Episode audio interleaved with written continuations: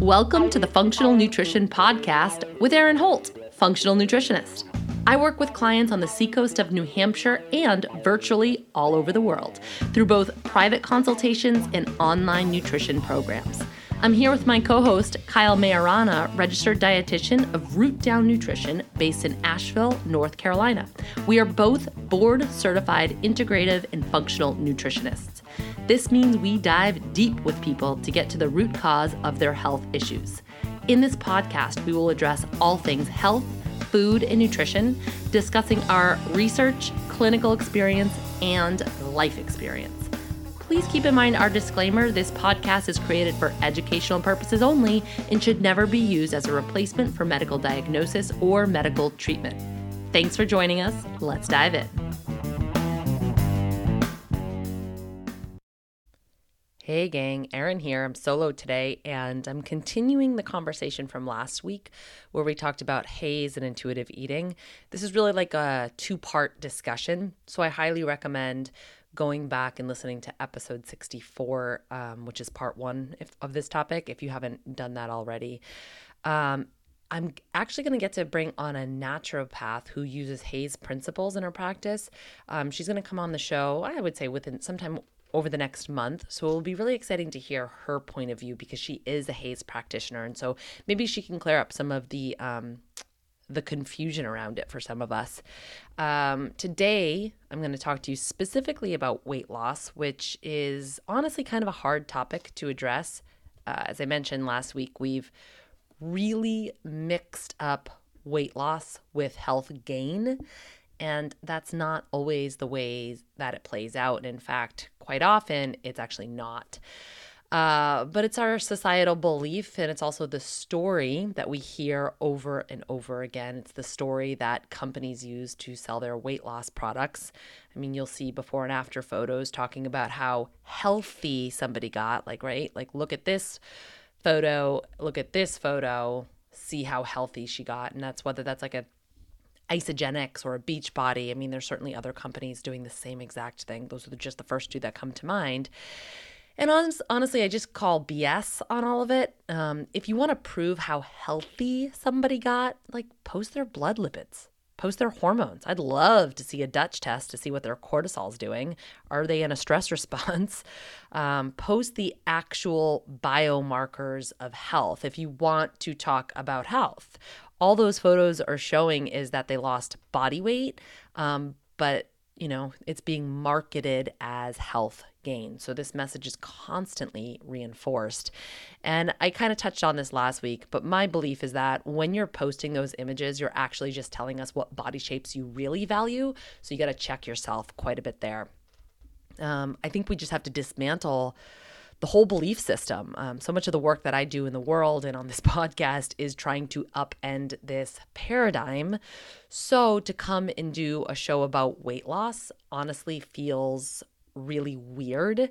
I talked about it at a lecture I gave a few months ago, and um, it was really well received. So I was able to see um, in talking to, I don't know, like a group of 30 or 40 people, how much this information needs to get out there, how much it needs to be discussed, how little it's discussed, how little it's understood. Um, and it's just super duper important because we're all trying so desperately to lose weight, but we never ask ourselves the one most important question, which is Am I a good candidate for weight loss?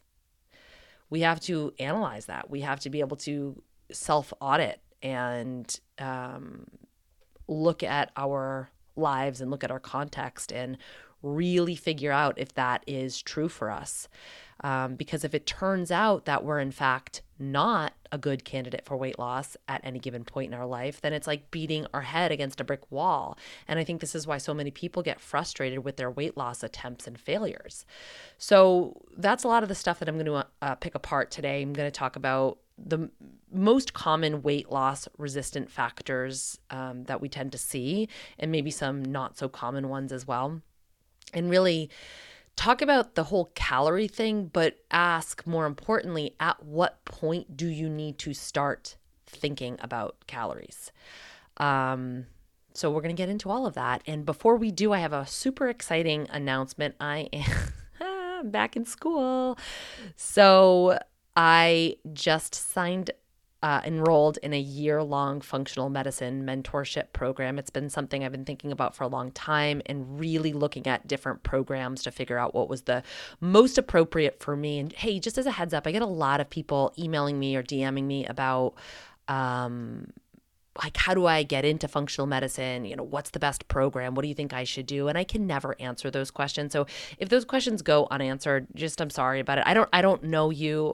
I love you dearly, but I don't know, you know, your path, how long you've been on the path, where you're looking to go. I mean, there's so many different ways to get into this world, and you just have to find the thing that's most appropriate for you. I do offer um, a pick my brain ses- session. You can find that on my website. So if you want to talk through your different options and talk through you know your goals and your background i'd be more than happy to do that for you uh, during my office hours but it's really not something that i can just like say hey in a quick dm like uh, let me analyze your whole entire career trajectory. I actually can't do that. So um, i found one that was right for me after uh, talking to a lot of different people and uh, a lot of phone calls a lot of text messages a lot of emails and um figured out what yeah what was what was the most exciting for me what made the most sense for my next steps and i am just wicked excited. I'll be mentoring underneath a physician who has um, not mentoring.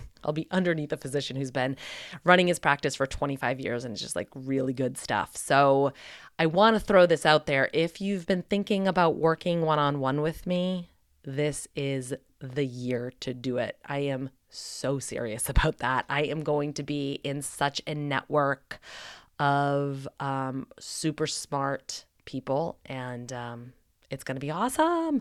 So I am opening up some spots in the upcoming months. Um, I have a wait list. So, you know, obviously my wait list will get first dibs on any openings, of course. And if you want to get added to that wait list, head over to my website, erinholthealth.com forward slash membership and fill out the application form there. And uh, the next step after that point, if you're a good fit for the membership, is to, um, we'll get on a free 15 minute phone call to to discuss next steps. And that is the only way that I take individual clients is uh, through my membership program.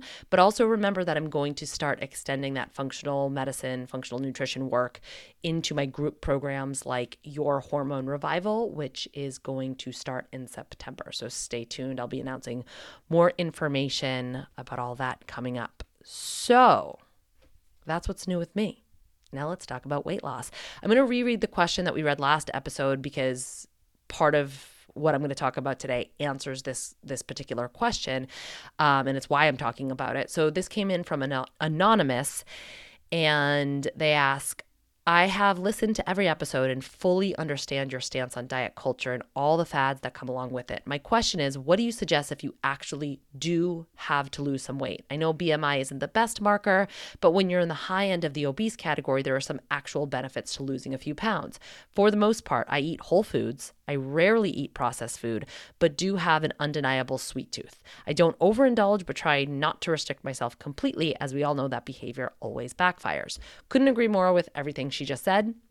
And um, last week we started to talk about like, do you actually have weight to lose, right? Because sometimes in our heads, our quote unquote ideal body isn't actually what um, is the most appropriate for our health. So we talked a little bit about that last week.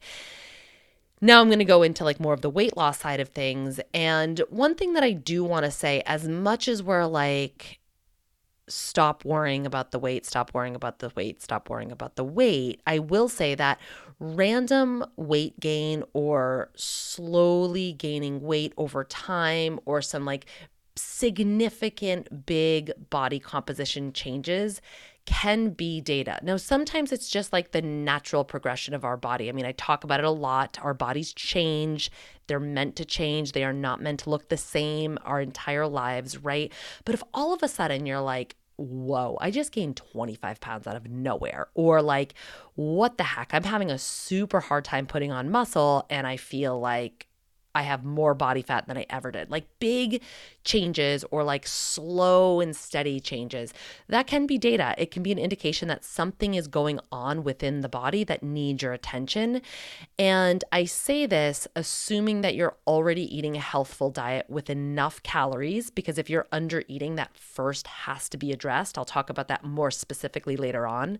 Um, under eating for a long period of time or yo yo dieting can make shifts in your metabolism, which we've talked about on the show before, but um, it sounds like this listener kind of has all those things dialed in.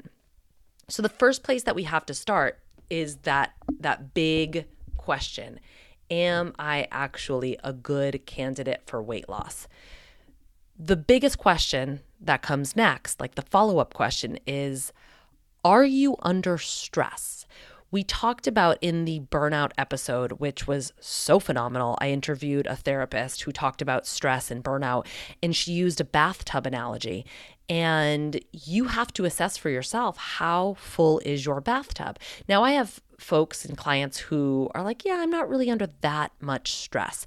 So you have to start really picking apart, like, but am I? Like, how much do I have on my plate or how much do I have in my bathtub? You have to understand, and nobody wants to freaking admit this, but weight loss is a stressor. Weight loss is a stressor to your body. So if your bathtub, if your stress tub is already filled to the brim, you have to first make room in your tub. And again, to stick with that therapist analogy, it's not by scooping water out, but it's by turning off the freaking faucet, you know? You have to stop the water from coming in in the first place. And some of that water coming in might be your weight loss attempts. So think about that. Now, if you haven't listened to that episode, you're probably like, what are you even talking about? But for those of you who have, I love that analogy. I think it's really powerful and e- easy for us to wrap our heads around. So these are some questions that I pose to, um, I po- will pose to people. Think about some potential stressors in your life. A stressful work environment, maybe a stressful situation with your boss or coworkers, having um, a long commute to work or getting stuck in traffic frequently on your way to work or wherever you need to go, having a stressful home situation, having a stressful relationship, financial stress. Um, illness in a family member, having to be a caretaker for somebody, whether that's littles or even adults or, um, you know, disabled children. You know, think about all the ways that we that we can be caretakers. That's a stressor. Um, let's see being overwhelmed by things to do, just like that feeling of like you're never to get all the things you have to do done, like always feeling underwater. Um, uh, having a chronic illness yourself, that's a stressor. Running late all the time, feeling like you're always constantly running late and being stressed about it. I know people that run late all the time and they are not stressed about it. so if it's not a stressor for you, cool.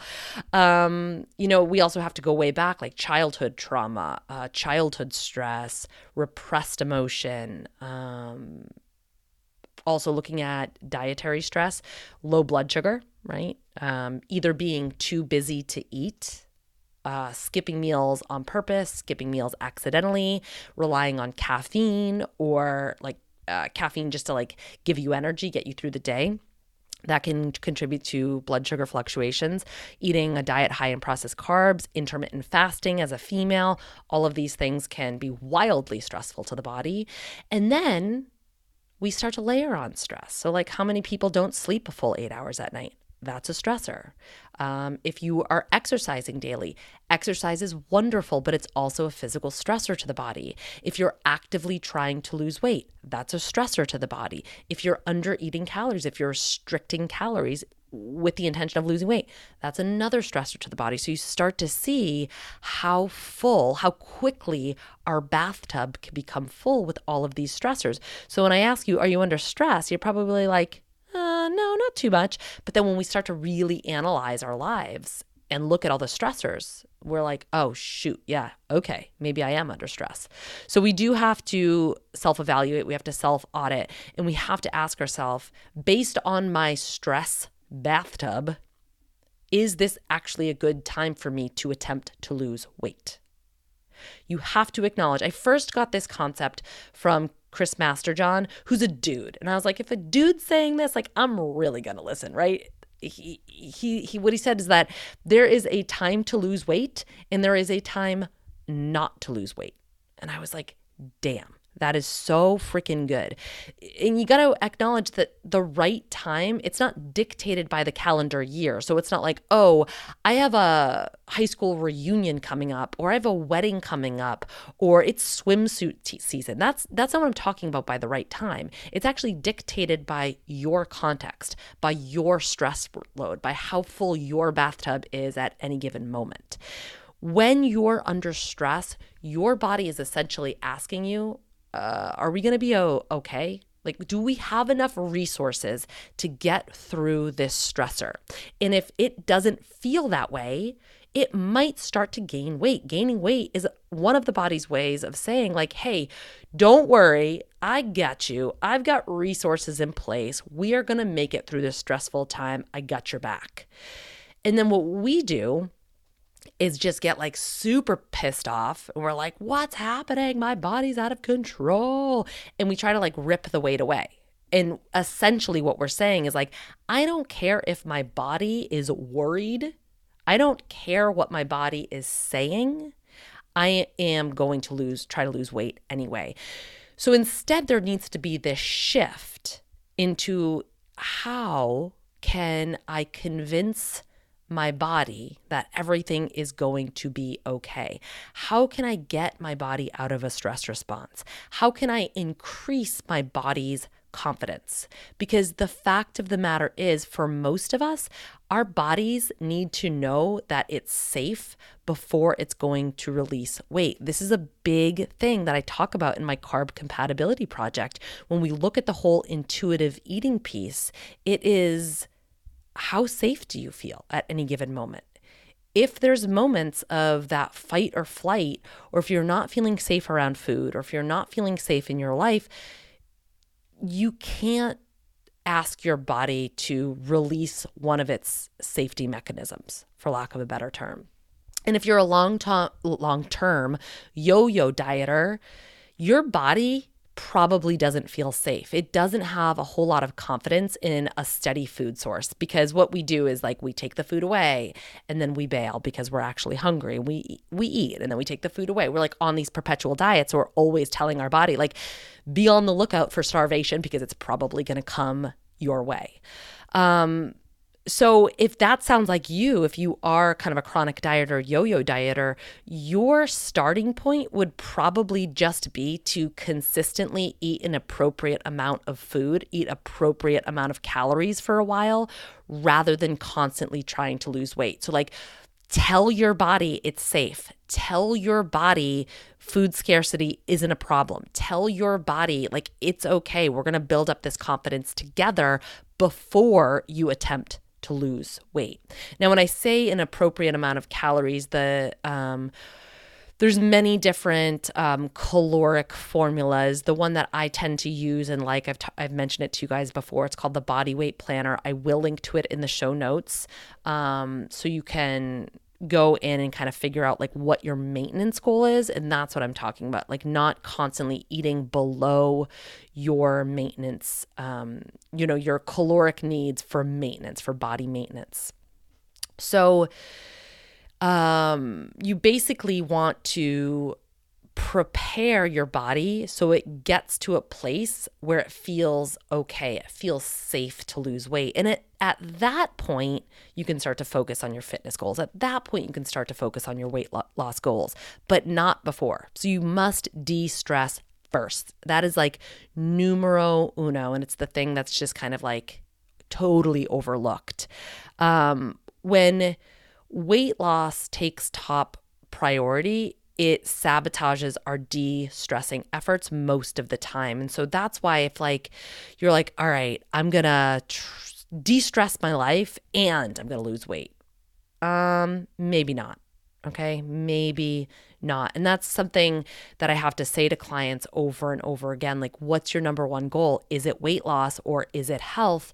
Because those goals cannot always coexist, those goals can't coincide. You know, if you've got adrenal fatigue, you gotta fix the the underlying problem first. So if you're trying to address you know, adrenal fatigue or HPA axis dysfunction and lose weight, something's going to give. One of those two things is going to give. Um, when we put weight loss on a pedestal, when we like hoist it up above all of our other health concerns, we tend to pursue that goal even when our body is begging us to stop. We stop listening to our own internal cues. So, like, we might be getting like headaches or feeling like super fatigued after a hard workout, or feeling like we need to like nap after a workout, or like um, just feeling like totally leveled. Or we might feel super hungry all the time because we're under eating, but we're like, no, no, no, no, I'm not going to listen to that. I'm just going to continue to pursue my weight loss goals despite all of that. And that's when we start to get into the scary place of, thinking things like my body is out of control or my body is fighting me, right? We get into that headspace. It becomes our body's fault when in fact it's just your body trying to keep you safe. And so that is a very important distinction. That's something to really, really, really consider. Um, I think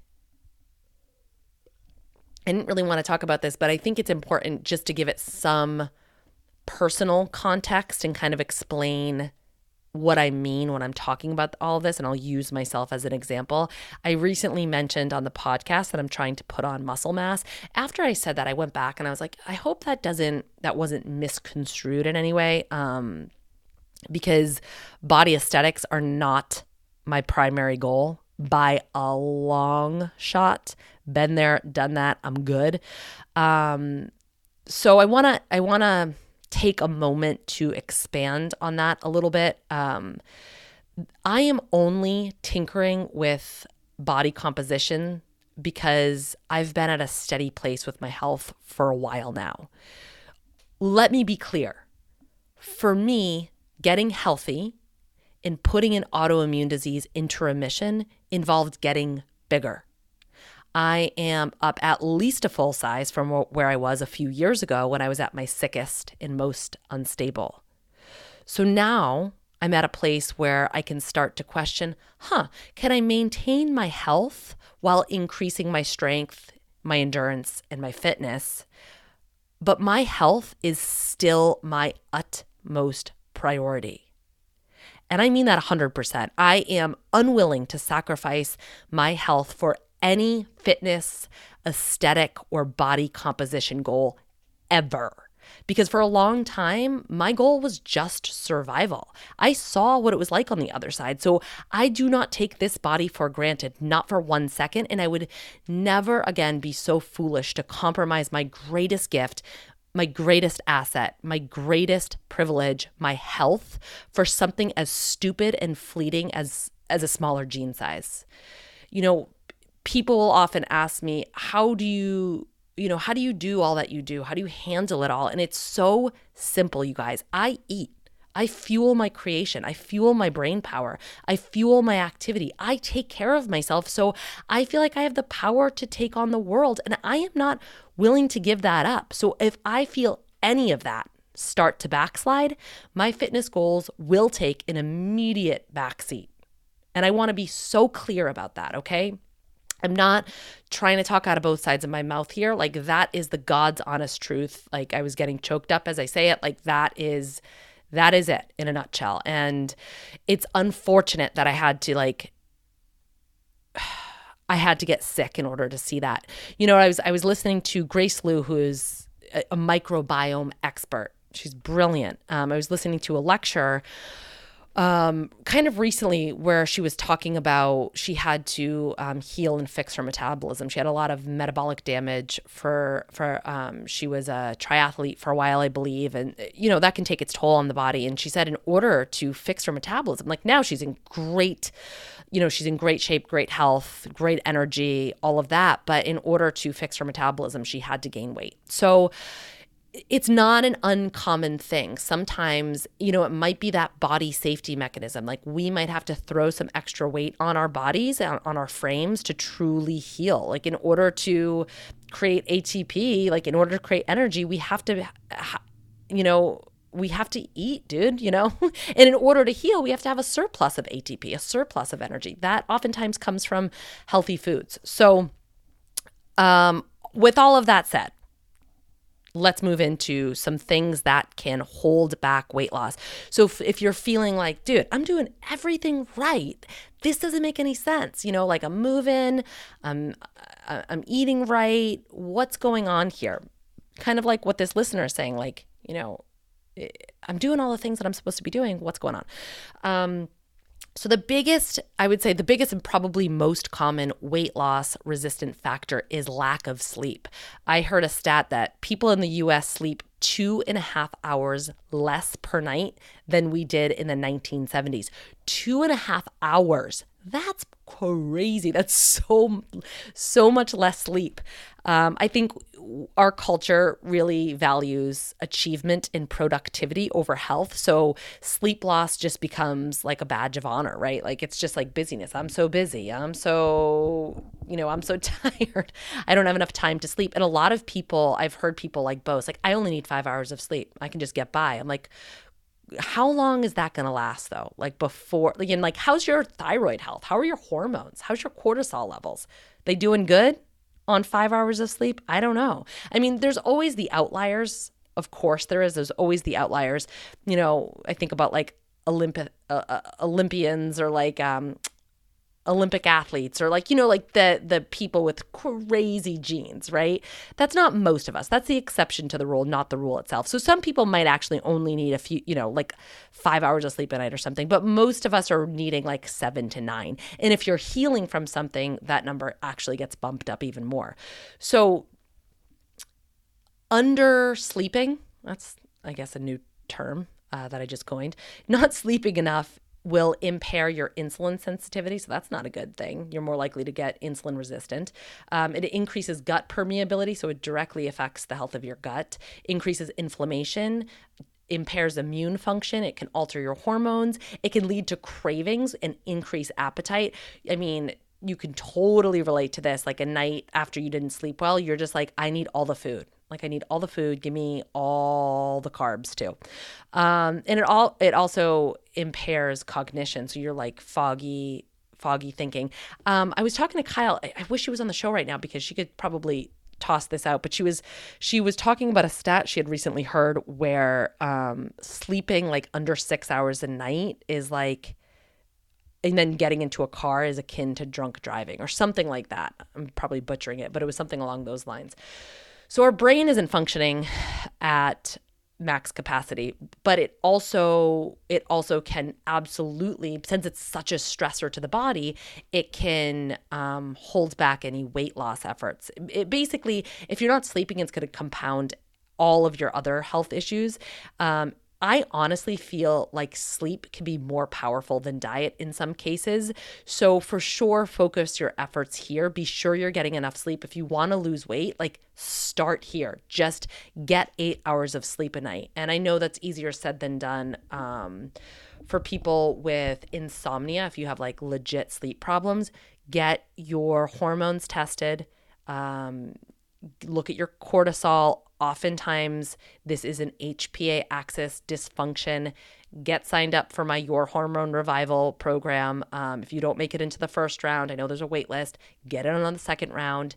You want to take a look at what your hormones are doing because that is like ground zero for sleep. If you're not a good sleeper, if you're like trying to make the time, I know people that like will go to bed at nine o'clock and like just cannot fall asleep um, look at your hormones, and I mean stress hormones and sex hormones when I say that. And um, and uh, to any new moms out there, or like moms of young kids, I'm sorry, just look away. I'm so sorry I have to say this.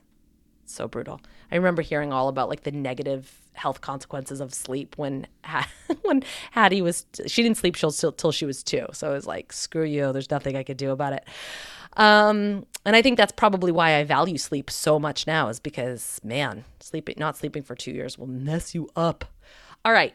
Next up is this goes hand in hand with stress, but high cortisol. So if you've got that HPA axis dysfunction, if you have high cortisol, that's going to impede weight loss for sure because elevated cortisol levels can contribute to, to weight gain, most noticeably around your midsection, but it can become this cycle because adipose tissue actually makes more cortisol. So, um, in your fat, your, your fat tissue, we can take cortisone, which is the inactive form of cortisol, and reactivate it to more cortisol. So it's like this this wonky cycle with cortisol. Um, so again, another reason to get your stress in check because it's like fighting an uphill battle.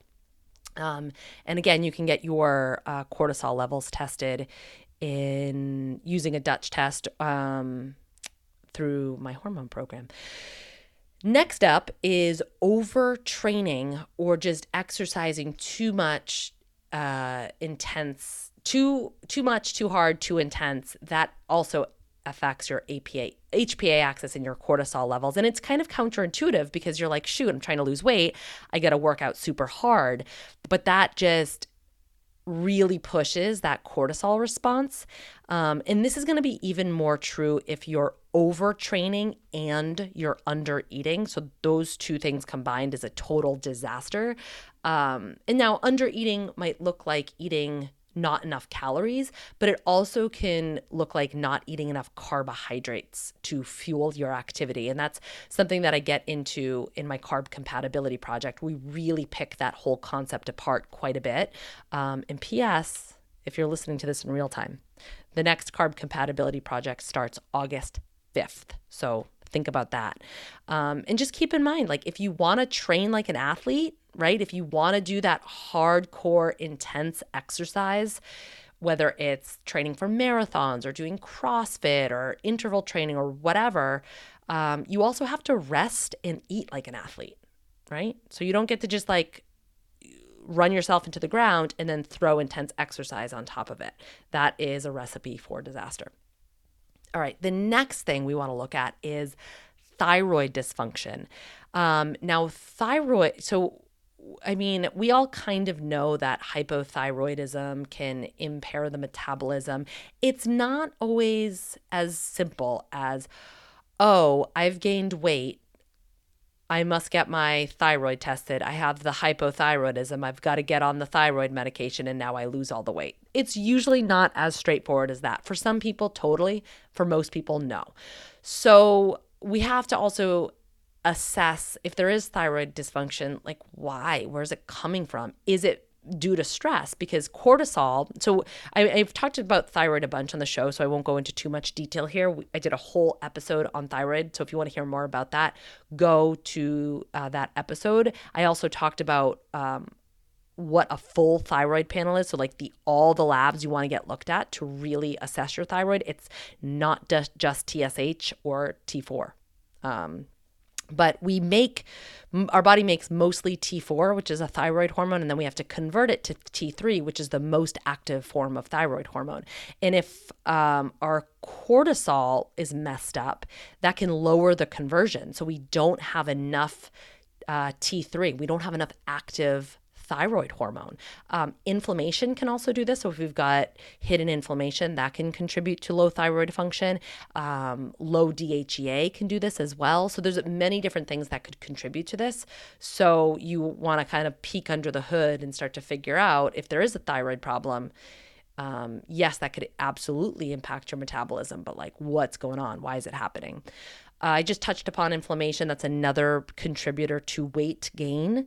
Um, and there's so many different reasons for hidden inflammation. Um, one of the most common ones is blood sugar dysregulation. So, dietary stress, like eating an inflammatory diet for sure. So, eating uh, diet high in sugar, high in refined carbohydrates, that can contribute to inflammation. But even if you're eating a quote unquote healthy diet and your blood sugar is dysregulated, that is wildly inflammatory to the body. Um, and that's what really why I created the Carb Compatibility Project was so people could regulate their blood sugar because it is like ground zero for health in a lot of ways. Um, I have a couple of episodes that I recorded about blood sugar. So if you want to learn more about that, check those out. Um, other things dietary factors that could contribute to inflammation is food sensitivity. So, eating foods that you might be sensitive to without realizing it. Um, you know, gluten, dairy, those are the two big, most obvious ones. Corn's a big one. GMO corn for some people. GMO um, soy could be two, two big, big ones. Um, so think about that. What what foods could you be eating that you might be sensitive to? I'm not a huge, huge, huge, huge fan of food sensitivity testing. Um, I think elimination diets are a little bit better. Um, I won't go into that right now because this is already going to be a long episode. Um, and then other things that can contribute to inflammation are hidden infections. So maybe this is like a chronic virus, like an Epstein Barr virus. Maybe this is like a Lyme disease or a Lyme co infection, a tick borne illness certain things that are just laying like kicking around in the body now typically with the, these you'd probably also feel pretty bad you know you weight loss probably wouldn't be the only or excuse me weight gain probably wouldn't be the only symptom you'd also have you know feelings of fatigue and other things but um, that's something to think about. And then hidden infections in the gut. So this is a huge one that i see in my practice. People coming to me being like i like I've gained weight and I have no idea why. I I work out all, you know, just enough. I meditate, I do yoga, I eat a perfect paleo diet. Like I'm doing all the right things and I'm steadily gaining weight. What the heck is going on? And sure enough, we look at their gut and you know, I've seen E. coli, C. diff, parasites, worms, like you name it. There is for sure something going on. Um, SIBO, like a infection in the large intestine, but also an overgrowth in the the small intestine, yeast overgrowth, all, all sorts of things can happen, and this can for sure contribute to inflammation. This can for sure contribute to weight gain. So that's something that you might also want to think about. And usually these would present with other symptoms as well. It's not just weight gain. It's like maybe some, you know, digestive symptoms, maybe some brain fog, uh, maybe some joint pain, maybe some skin manifestations, rashes, um, like, uh, let's see, ringworm, yeast infections, like things like this that would also typically go hand in hand with with the gut dysbiosis problem um, but that's something to think about. And then environmental toxins. What's your body burden? I mean we are we cruise into this world now with many many synthetic chemicals on on our bodies. Like babies are being born pre-polluted because whatever mom's exposed to baby's going to be exposed to in utero. So it's kind of frightening is that like we we start out with a high body burden. Body burden is just looking at like what kind of synthetic chemicals are on your person at any given time and, and unfortunately in in modern day ours is very high so um I'm sorry, I have to take so many water breaks because I just pounded um, to give me a little bit of energy for this class, uh, this class, this uh, podcast. I pounded Coyote River CBD infused nitro cold brew coffee which is amazing.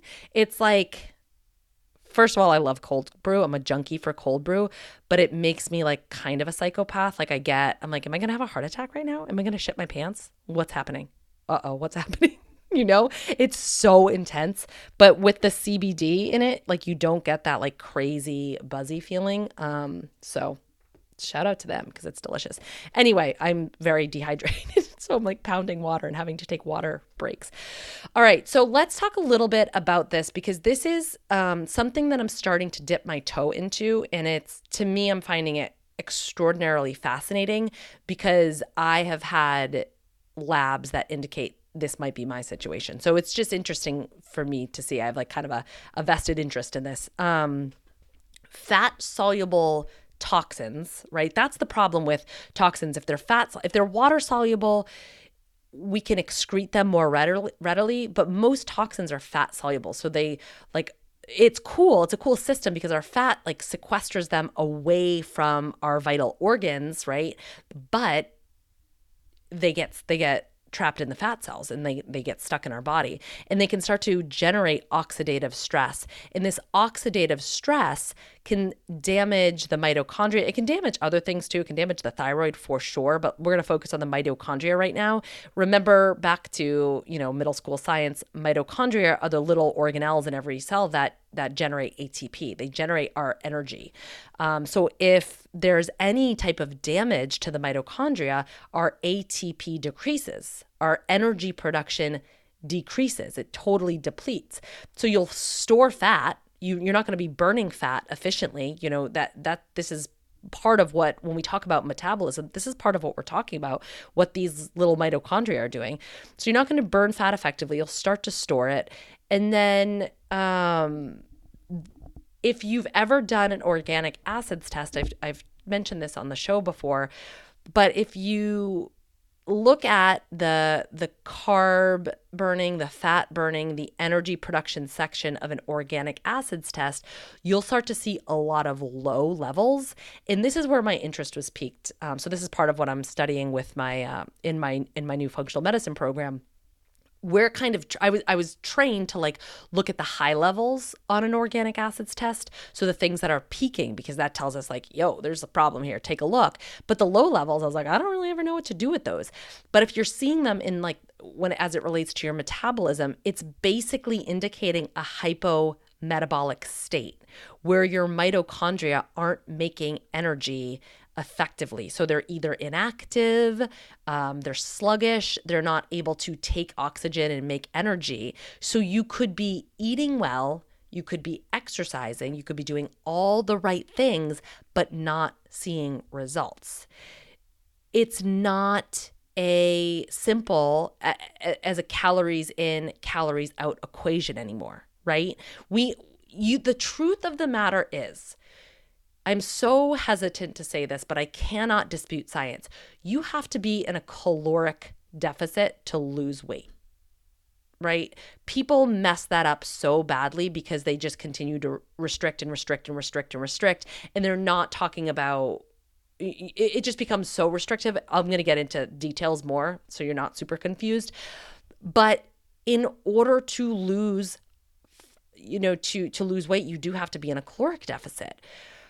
That is true, but it is not the only true piece. And that's what gets overlooked in this whole freaking conversation. We make it try to be so straightforward and so simple. I just had something pop up on my Instagram yesterday. It was like this chick was like flexing her guns and like listed out all of her macronutrients and she's like it's as simple as that. And I was like you're a good saleswoman but you're not telling the truth. So it isn't as simple as that. It is you know, if you're taking calories in, but you can't burn them, hey, that's going to be a problem, right? And this can also be linked to a hypothyroid situation. So you do, you know, it's never as straightforward as just addressing like one piece of the body. You do want to address, you know, if you're addressing the mitochondria, you probably want to address the thyroid as well if there's an issue there. But if mitochondria um, mitochondria can can be damaged and if they get damaged they're going to be inefficient. Um, but they could also like be dead. They could die off. We can lose mitochondria. So to to fix a damaged metabolism to to fix a hypometabolism a metabolism that's under functioning you one have to get mitochondria to work better. Um, this you know there's a number of different ways to do this. Eating more fruits and veggies is is a super great place to start. I've talked about Terry Wahls on the show before. She talks a lot about mitochondria. Her whole thing is eat nine cups of veggies a day. So that's a lot, right? But there's specific nutrients that we also need, things like carnitine, CoQ10, ton of antioxidants. Uh, PQQ is another one. So there's certain things that we um, need to make sure mitochondria are functioning more appropriately, and then we also have to grow new mitochondria if if we're missing some, and this is often amino acids. So eating sufficient protein, but we also have to make sure that we're actually getting access to that protein. So, free form amino acids might be appropriate for you. Um, I might think about working with a practitioner around that, but I'm just trying to give you guys the information um, because those amino acids really are required for mitochondrial uh, proliferation and can also facilitate the growth of pre existing mitochondria. So it kind of does both. Um, another one, when I was looking at studies about this, uh, another thing that came up is nitric oxide. Um, that can be a modulator of mitochondrial biogenesis. And there is a supplement that I like by Apex Energetics. What the heck is it called? I think it's called nitric oxide. I've taken I, I I've supplemented with it on and off. I always get like a boost of energy. I like to take it before I exercise. Um, you know, and that might be something to to think about. So that was a super long-winded way of saying oxidative damage can absolutely contribute to I just a broken metabolism for for lack of a better term, like an underactive metabolism and that can contribute to weight gain or weight loss resistance. And, you know, there are other things that contribute to oxidative damage. I talked about environmental toxins, um, but also overtraining, heavy metals, mold, gut infections, having something like a parasite, all of those things can contribute to that as well. As far as environmental toxins go, I mean, just do the stuff that we talk about all the time on the show. Ditch plastic, stay away from plastic. Use your um, you know, clean up your personal care products, use non toxic cleaning supplies, ditch your fragrances, get rid of Glade plugins, don't use scented candles, stop wearing perfume, all that kind of stuff. I think it would probably be important to do like a non toxic living episode. So we might we might do that soon coming up if that would be helpful for you guys.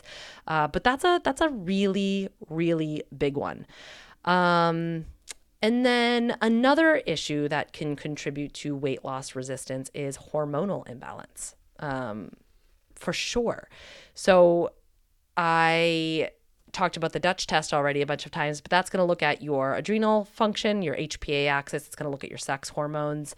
Um, and that can give you a clear picture of like hey what is going on. So i i said this on instagram. I haven't talked about it on the podcast yet but i did a DUTCH test recently and it showed that my testosterone was like nothing as low as it could be. So hey maybe that's why i wasn't able to put on muscle mass right?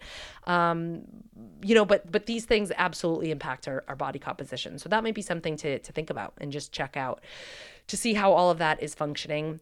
And then last but not least is mold. And I leave this for last because it can be not because it's the least important, but it because it can be the most overwhelming, I would say. Um, because if there's a mold issue, if you're living in a moldy building, if you're living in a moldy house, that's a huge, huge project. Um, but if you've kind of like been through everything else and you're like, I'm still not feeling right. And again, this isn't just going to be weight gain. This is going to be coupled with maybe some brain fog, maybe some headaches, um, chemical sensitivity, like other things are going on as well with the mold issue. But this for sure can contribute to, to weight gain.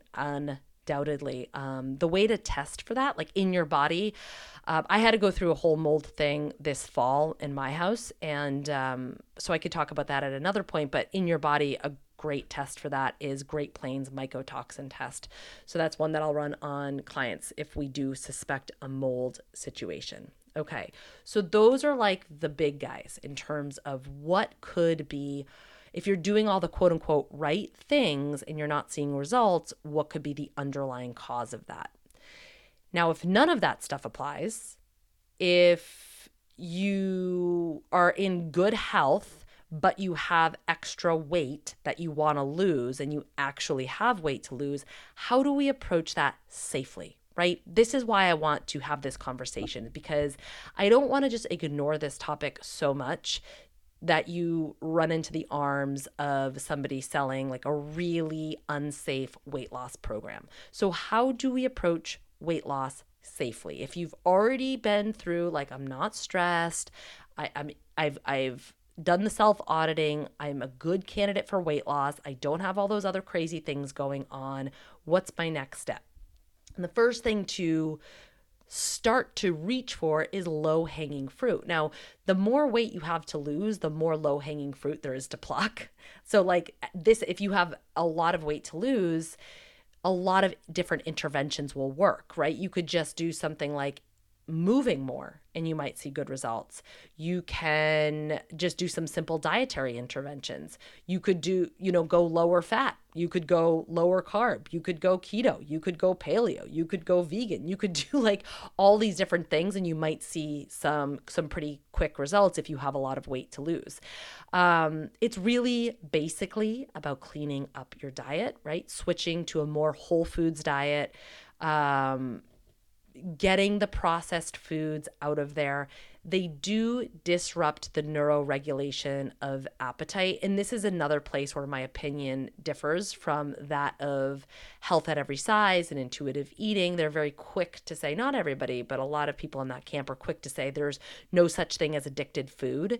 Um, because once you remove the restriction. Once you remove the food rules then food loses its power and there's no such thing as an addictive food which i get and i totally i totally believe that. But also um, processed foods are extremely hard to moderate because of their chemical nature. They're they're literally made to make you want more of them. They kind of like we have this innate ability to regulate our appetite from with our brain and it kind of breaks that whole system down. So yeah, remove the restriction, remove the food rules, but also we can't overlook that the the fact that modern food is heavily processed and actually can be addictive for some people. So, get that junk out of there, clean up the diet, eat primarily whole foods focus on what you're doing like 90% of the time. I don't really care about you what you're doing 10% of the time. What are you doing most of the time?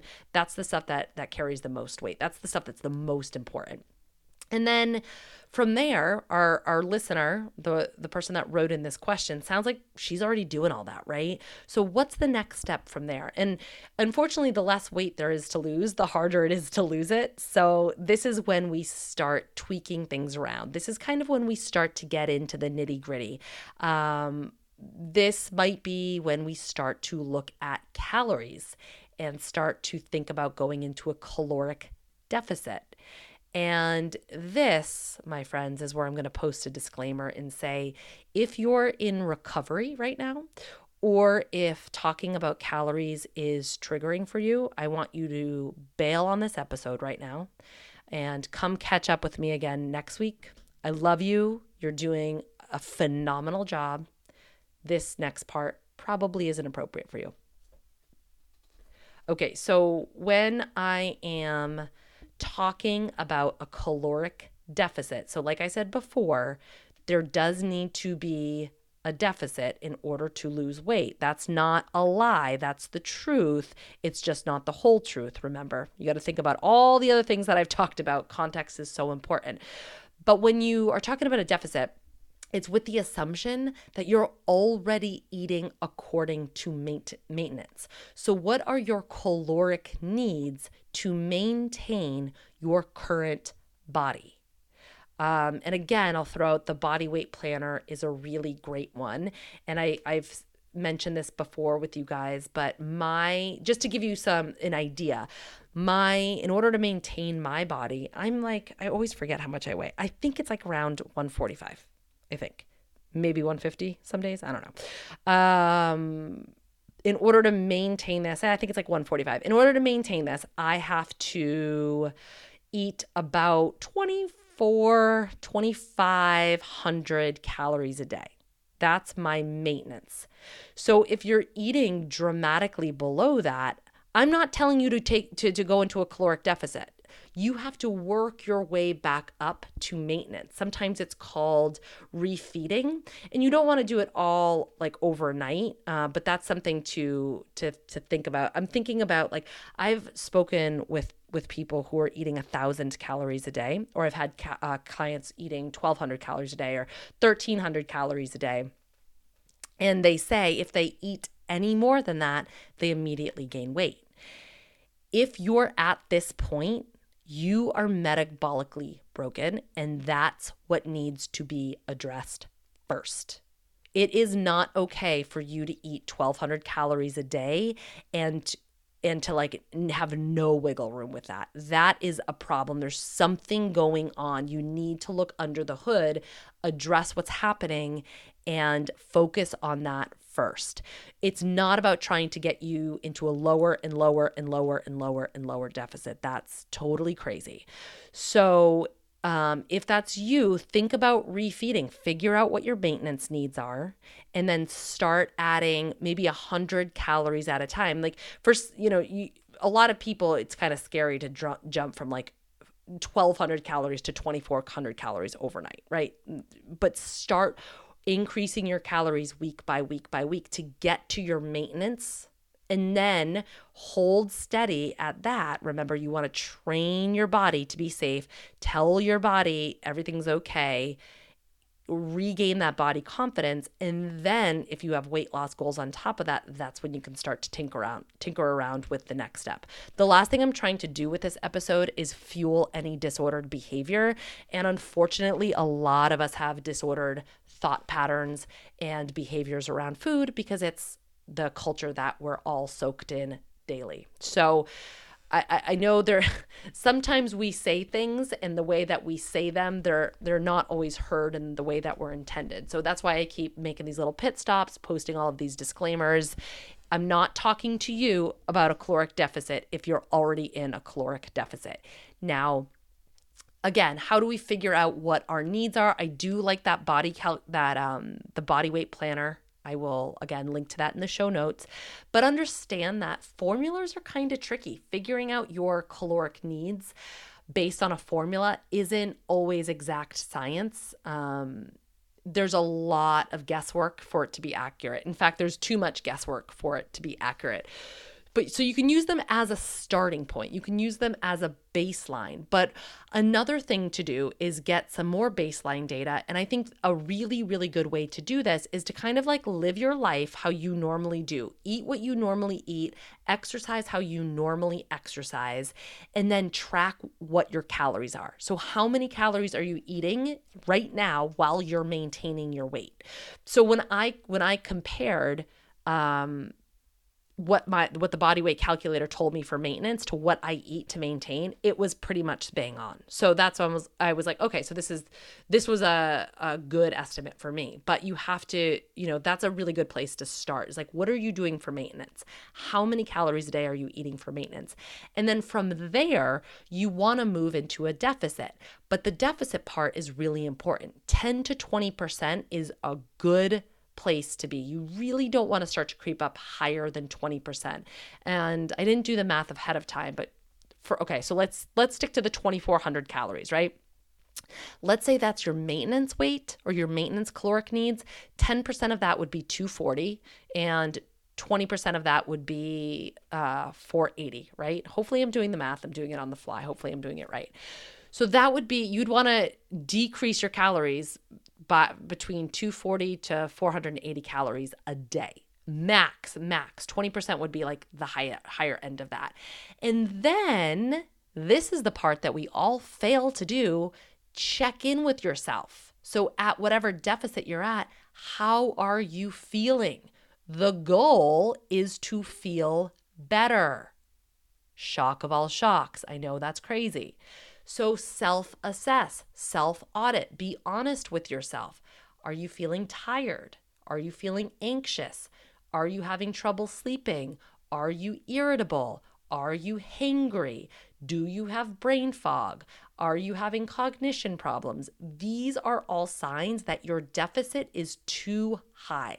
So you want to decrease that caloric deficit. So let's say you come in guns blazing at a 20% deficit and you're starting to like you notice that your sleep you know gets wonky like you're having a harder time falling asleep or staying asleep at night or you're waking up in the middle of the night that sort of thing yeah, you got to go go to 10% and see how you do with that. The problem is that we're so conditioned for like the quick fix and like that's what everybody's selling us. It's like lose 30 pounds in 30 days, right? So we're really conditioned to think about weight loss in those terms and it's a problem. It's a real problem because if you want healthy, safe, sustainable weight loss, you have to do it a little bit more slowly and methodically than a 21 day fix program would have you believe. So, to find that that spot of consistent sustainable weight loss you also have to be willing to not impair other aspects of your health. So you have to put other aspects of your health as more important goal than weight loss. Does that make sense? Hopefully that makes sense, right? Like what I was saying before, like my keeping my autoimmune disease in remission, having no joint pain, having energy to work out, having good cognition so I can work and you know do all the things that I do, produce this podcast, all the things. Those to me like sleeping well at night, sleeping 8 9 hours a night. All of those things are more important to me than any aesthetic goals will ever be, right? So sometimes it requires a priority shift. And again, it's it's hard to do because that is not the way that our culture looks at things. Um, the next thing that's really important is, and that not many of us are doing, if you're looking for sustainable weight loss, you want to cycle through periods of weight loss and weight maintenance. So let's say you have 20 pounds to lose. Losing 20 pounds all in one fell swoop isn't really smart. You don't want to be in a caloric deficit long term. So it's it's this is especially true for females um, because I've said it a thousand times, I'll say it again. Our female bodies view caloric restriction as a stressor. So if you're just in this long term deficit, you're going to start to grind on your stress response. You're going to start to crush that HPA axis. You're going to trigger your stress response and kick it into high gear. So it's smart to do deficit maintenance, deficit maintenance, and approach it in that fashion. Okay. So hopefully this is all kind of coming together from you for you guys and making sense. I had another listener question. She actually wrote into my blog. I was like kicking it old school comments on blogs. I love it. Um, I didn't see it until yesterday, and she posted it uh, a month ago. So my bad. But Dawn, I got you on the podcast. She writes, when I try to figure out, so Dawn, just to give you guys a, a, um, a little bit of context, she did my carb compatibility project and she really dialed in how to appropriately fuel her exercise. So she does heavy, intense exercise. And so she dialed that in, feeling great. Her next question was, so she put her weight loss goals on the back burner because she's like, I just need to figure this out. I want to clean up my diet. I want to make sure I'm eating right. I want to fuel my exercise. Bravo to you, Dawn. Now she's like, all right, my next goal is losing body fat. And she says, when I try to figure out how to lose body fat, I run into the BMI calculation, which says I should lose 40 pounds to be in a healthy range, which has nothing to do with body fat. So to calculate losing 40 pounds at two pounds per week. I used the body weight planner and it says, so I don't know which body weight planner she was using. Um, it says I should be only taking in 1100 calories a day. That is upping my activity to a fourth strength training day, which I will never get through on a, uh, 1100 calories. My thought about BMI is that it does not take into account body fat, just height and weight. I know that I can lose body fat at this weight and look completely different and be much healthier. What are your thoughts on BMI? Is it even a useful calculation anymore? Is there a calculator for losing body fat?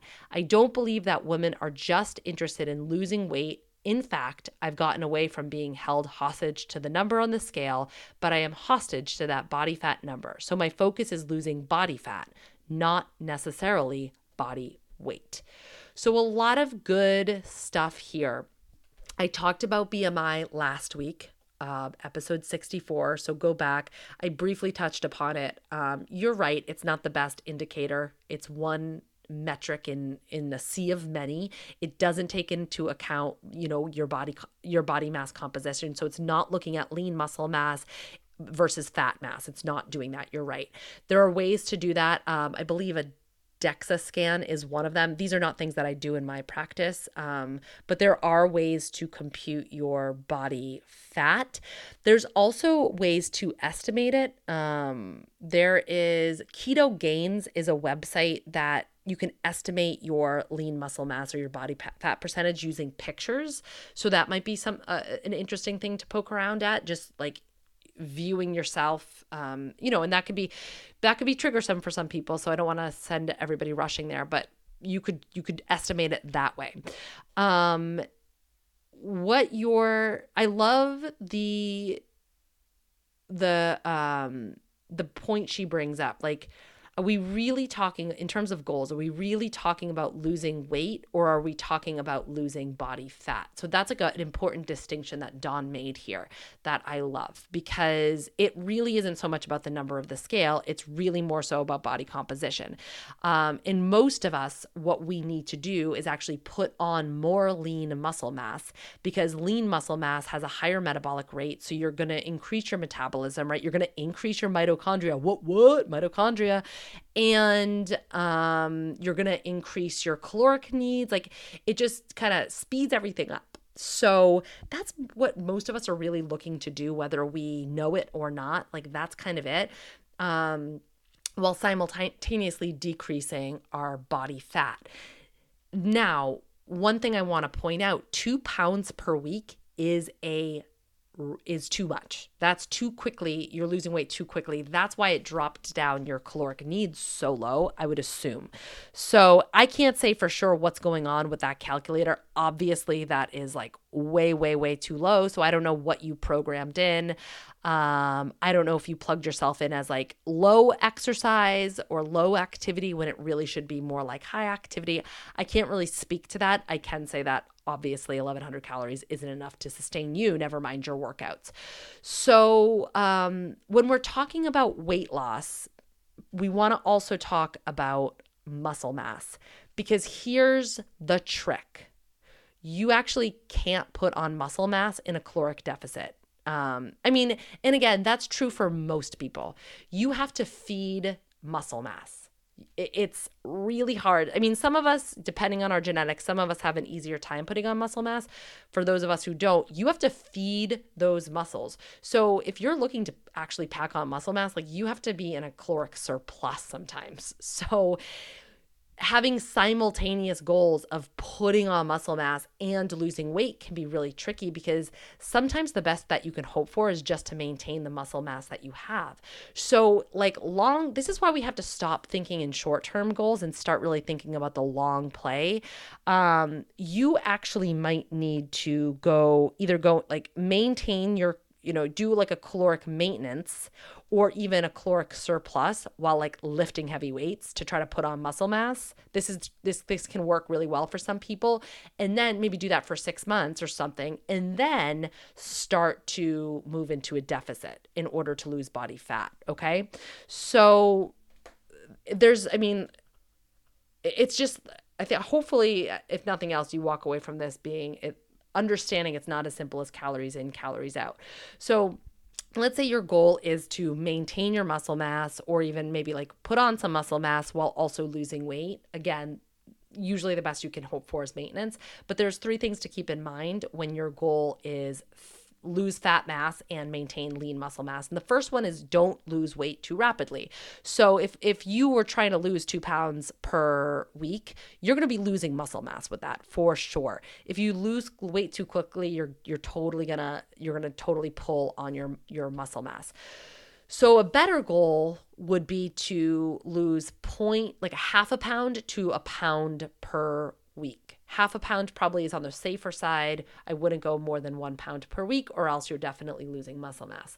The next thing to understand is that muscle mass is energetically expensive to maintain. So, I mean, that's why it's metabolic. It's it's high, more metabolically active, so it requires more energy. Um, so you need an anabolic stimulus to convince your body that it's worth worth keeping muscle mass because when you lose weight, you lose your energy stores. So you basically have to convince your body that it makes sense, almost like you know, financial sense if you're thinking about energy as currency. Um, it makes sense to keep your muscle mass. So you, this is going to look like strength training. Make sure you're doing some type of strength training to maintain that muscle mass. That's what the anabolic stimulus is. Catabolic is breaking things down, anabolic is building things up.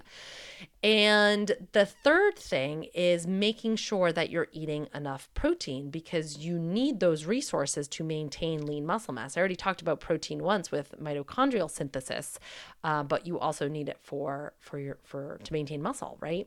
Um, and now that obviously begs the question: Well, how much protein do we need? there's a lot of different um, there's a lot of different theories out there or calculations out there. One idea is one gram of protein per, per lean muscle mass. So again, you either need to know what your lean muscle mass or calculate it based, you know, estimate it based on um, those photos that I was telling you about. Or you could even do one gram of protein per pound of targeted weight. So let's say, so I said I was 145. Let's say I want to lose 10 pounds. I that would put me at 135 as my targeted body weight. So I would shoot for 135 pounds, so no, 135 grams of protein every day, which is obviously a lot of protein. And to be honest, I I personally have a hard time hitting those numbers. Um, I think it's just because I don't love um I don't love animal protein that much. I mean, I eat it because I feel better eating it, but it's not like my most favorite thing of all time. So, um it's hard to get those numbers without some type of supplementation like a protein powder, that sort of thing. So, but suffice it to say, you need adequate protein. And then also, if you are in a caloric deficit for weight loss, protein is the most satiating of, out of all the macronutrients. So if you're reducing your calories, protein helps to um, keep you feeling overly hungry, keep you full. And it's also a great way to stabilize your blood sugar. So you're not going into like low blood sugar swings from not eating enough. So, gosh, I thought this was going to be shorter than it was. I had a lot to say on the subject, I guess. Um, I hope that cleared up some of the confusion. I mean, I'm not telling everybody out, out there to like go lose weight. I just want, if you are approaching weight loss, I want to make sure you're approaching it in a safe, sound, rational way, in really self assessing does this even make sense for me? Should I even be attempting this right now? Or are there other things that I need to do in my life, in my health, in my body, in my food to set me up to maybe approach this goal later on down the line? All right. That's another one in the books, in the wraps. I never know how to end these things, it's always so awkward. Thanks for joining us for this episode of the Funktional Nutrition Podcast. If you'd like to submit a question to the show, fill out the contact form at erinholthealth.com. If you like what you hear, don't forget to subscribe and leave a review in iTunes. Take care of you